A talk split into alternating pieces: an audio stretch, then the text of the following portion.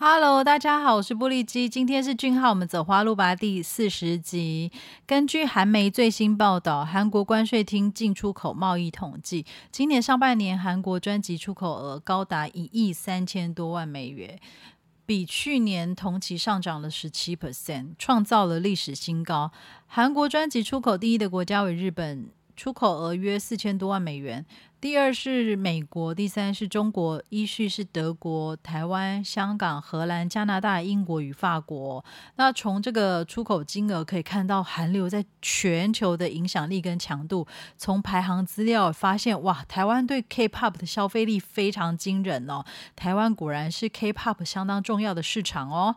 我们俊浩的 K N I 就会贡献在下半年咯。那除了俊浩润儿版的欢迎来到王之国受到欢迎之外呢，漫画版的欢迎来到王之国在 Kakao Webtoon 也是相当的热门，号称是韩剧版欢迎来到王之国的甜蜜序章哦，也可以称为萌萌版的欢迎来到王之国，甜甜软软的可爱话语时常会令读者会心一笑哦。那漫画版的故事呢，是在讲述超萌的微笑天使天四郎，果然可爱是从小养成哦，在冰雪笼罩的城堡当中，厌恶虚伪笑容的巨人与四郎两人的青涩初次相遇，那四郎用温暖的笑容融化了冰冷巨人的心哦，展开心动的青春爱情。即使身在萌版的王之国，颜值即是正义这句话还是铿锵有力。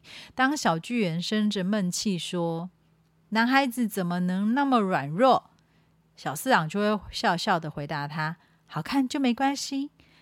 王子不能哭，好看就没关系。我不是说了不准笑吗？好看就没关系。为什么我要当公主？我是男生，应该要当王子才对。好看就没关系。哇哇哇，大家听听这台词是不是可爱暴击？在等待俊浩版的欢迎来到王之国的时候呢，大家也可以看看我们的萌版王之国，看看天生温暖体质的四郎跟从小冰冷傲娇的巨人如何从小一起成长哦，是一部浪漫的小品漫画。那这个没有业配，纯属我个人的偏好哦。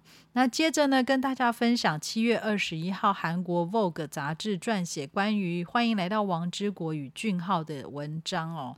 主题是透过西装时尚展现浪漫情怀的俊浩。担任剧本部长角色的俊浩呢，每每身穿西装挺拔的样貌登场时，总令电视机前的观众感受到内心的震撼哦。其实俊浩的西装造型隐藏着一个秘密，这个秘密就是西装的搭配会依循情感的发展而产生变化。在进入 King Hotel 之前呢，俊浩透过暗色调的西装搭配白色的衬衫，传递巨源的冷酷性格。巨人与四郎及其他人相遇之后呢，白色衬衫逐渐消失，取而代之的是粉色或紫色等颜色的衬衫。那西装外套也开始出现一些图案或者较浅的颜色哦。逐渐敞开的心房呢，也从服装充分的表达出来哦。即使在没有台词的场景，或是只透过肢体的动作，也能够感受到俊浩为了完美的呈现西装轮廓，努力的锻炼的体格。